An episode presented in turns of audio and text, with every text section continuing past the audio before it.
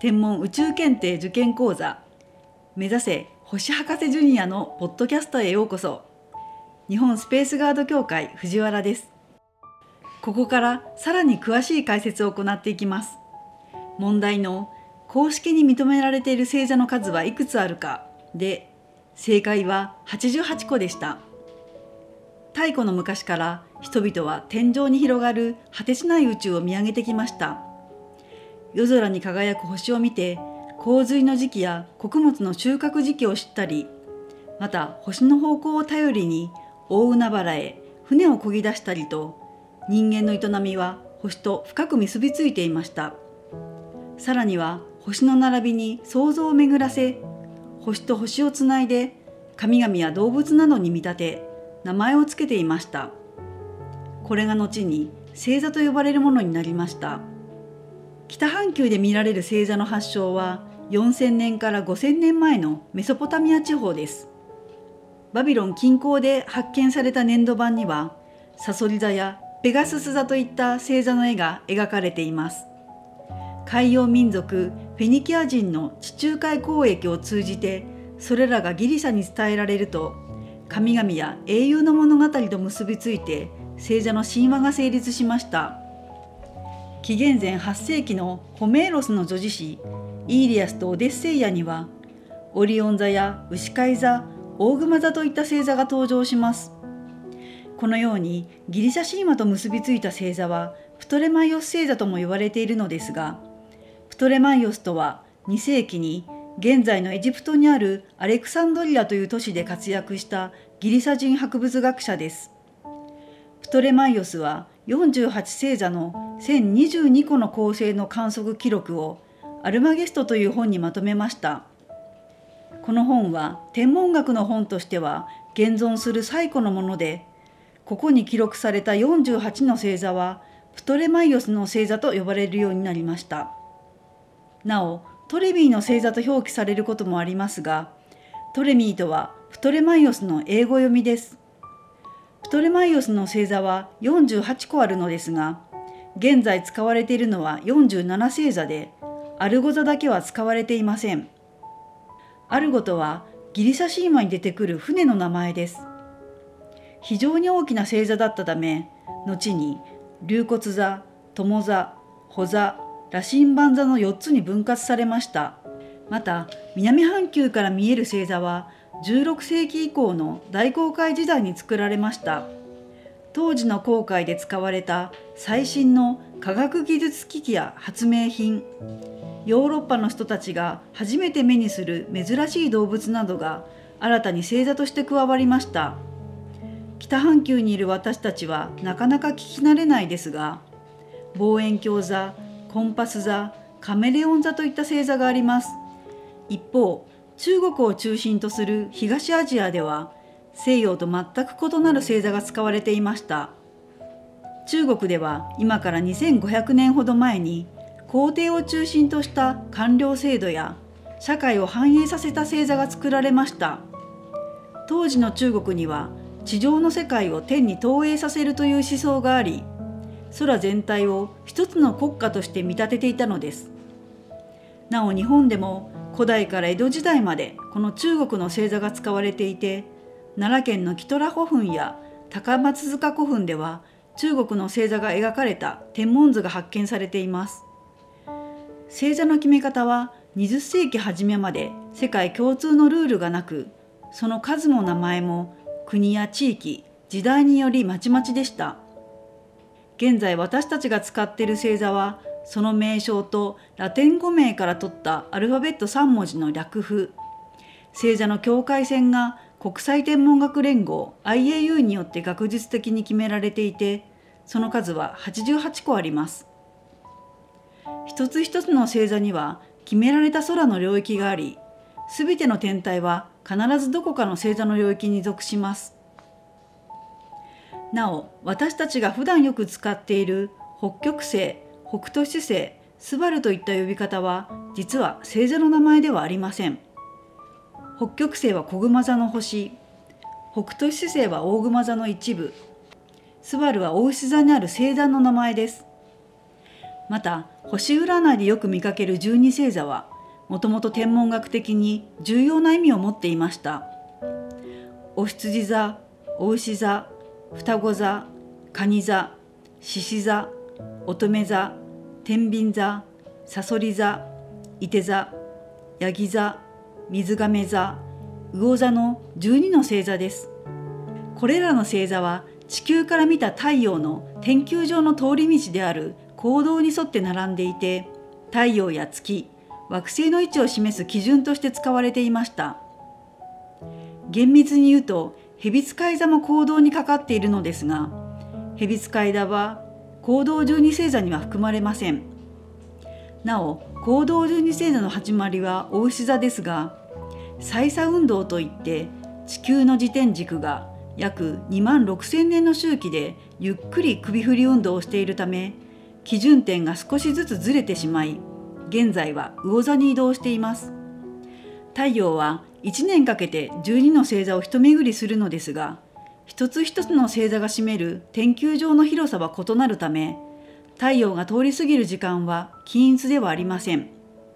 そこで1周360度の行動の円を30度ずつ均等に12分割し一つずつ星座を当てはめました。これを行動12球と言います。自分が生まれた時に太陽がどの球にいたかで自分の誕生日の星座が決まります。自分の誕生日に自分の星座を見ることができないのは自分の星座がちょうど太陽の近くにある。つまり昼間の時間帯に地平線上にあり星が見える夜になると地平線の下に沈んでしまうからです。そういうわけで残念ながら誕生日に自分の星座を見ることは難しいのですが誕生日の3ヶ月前ほどでしたらよく見えますので皆さんもぜひこの時期を狙って自分の誕生日の星座を探してみてください。星座の空の領域の広さの話をしたので一番広い星座と一番狭い星座を紹介します。一番領域の広い星座は海蛇座です。ギリシャ神話で勇者ヘルクレスに退治された怪物の蛇です。春から初夏にかけて南の空で見ることができますが領域が広い割に明るく目立つ星がないので探すのが少し難しい星座です。反対に最も面積の狭い星座は南十字座です。2つの一等星を含む4つの明るい星があってとても目立つのですが南の低い位置にあるため日本では沖縄や小笠原諸島を除き見ることが困難な星座です。南十字座は宮沢賢治の銀河鉄道の夜に終着駅サウザンクロスとして登場します。主人公が銀河鉄道に乗り込んだのは白鳥座のあたり。翼を広げた白鳥の姿は十字の形にも見えるため白鳥座は北十字とも呼ばれています。銀河鉄道の夜は北十字から南十字へ旅する物語でもあるのです。さて日本は南北に長いため緯度によって見える星空の範囲が異なります。南十字座は日本から見えにくい位置にあると説明しましたが88星座のうち北極星の反対側である天の南極付近にある星座は日本から全く見ることができません。カメレオン座テーブル山座八分岐座の3つです。岡山からですと巨子町座クジャク座コンパス座トビウオ座ハエ座風潮座水蛇座南の三角座なども見ることが難しい星座です。最後に各季節の見つけやすい星座について紹介して終わりたいと思います。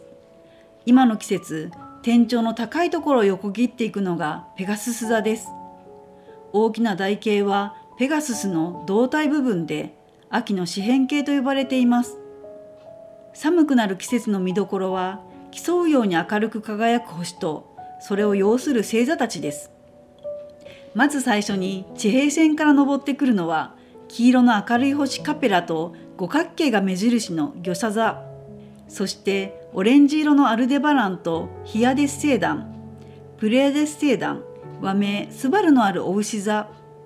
続いて出てくるのが冬の主役オリオン座。赤色のベテルギウスと青白色のリゲル。そして三つ星が目印です。その北にはカストルとポルクスという明るい星が2つ並んだ双子座があります。続いて登ってくるのは子犬座。プロキオンという明るい星が目印です。最後は太陽を除く全天で最も明るい星。シリウスがギラギラ輝く大犬座です。オリオン座のベテルギウス。子犬座のプロキオン。大犬座のシリウスを結ぶと綺麗な正三角形になります。これが冬の大三角です。また大牛座のアルデバラン魚座座のカペラ双子座のポルクス子犬座のプロキオン大犬座のシリウスオリオン座のリゲルを結んだ六角形は冬のダイヤモンドと呼ばれています。春になって見えてくるのはクエスチョンマークを逆さにしたような形が目印の獅子座です。獅子座には一等星のレグルスと二等星のデネボラという2つの明るい星があります。続いて登ってくるのは牛飼い座。オレンジ色の明るい星はアルクトゥルスです。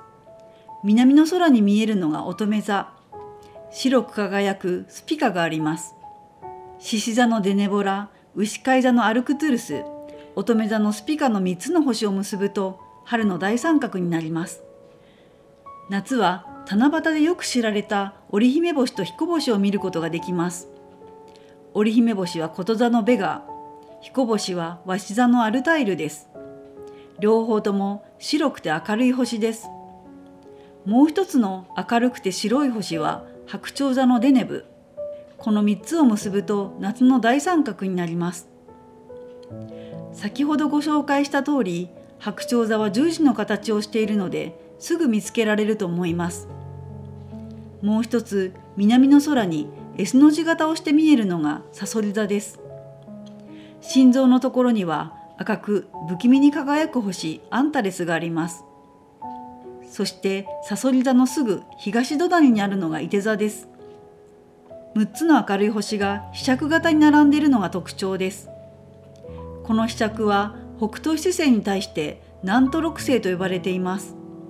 伊手座の辺りをよく見るとぼやっとした雲のようなものがあります。伊手座は私たちのいる銀河系の中心方向にありたくさんの星が集まっているところが雲のように見えるのです。星の集まりは川のように伸びていて白鳥座付近を通りさらに北まで続きます。これが天の川です。織姫星と彦星はこの天の川の両岸に位置していて2人は七夕の夜この川を渡って会いに行くことになりますこのように季節によっていろいろな星座や星たちに出会うことができます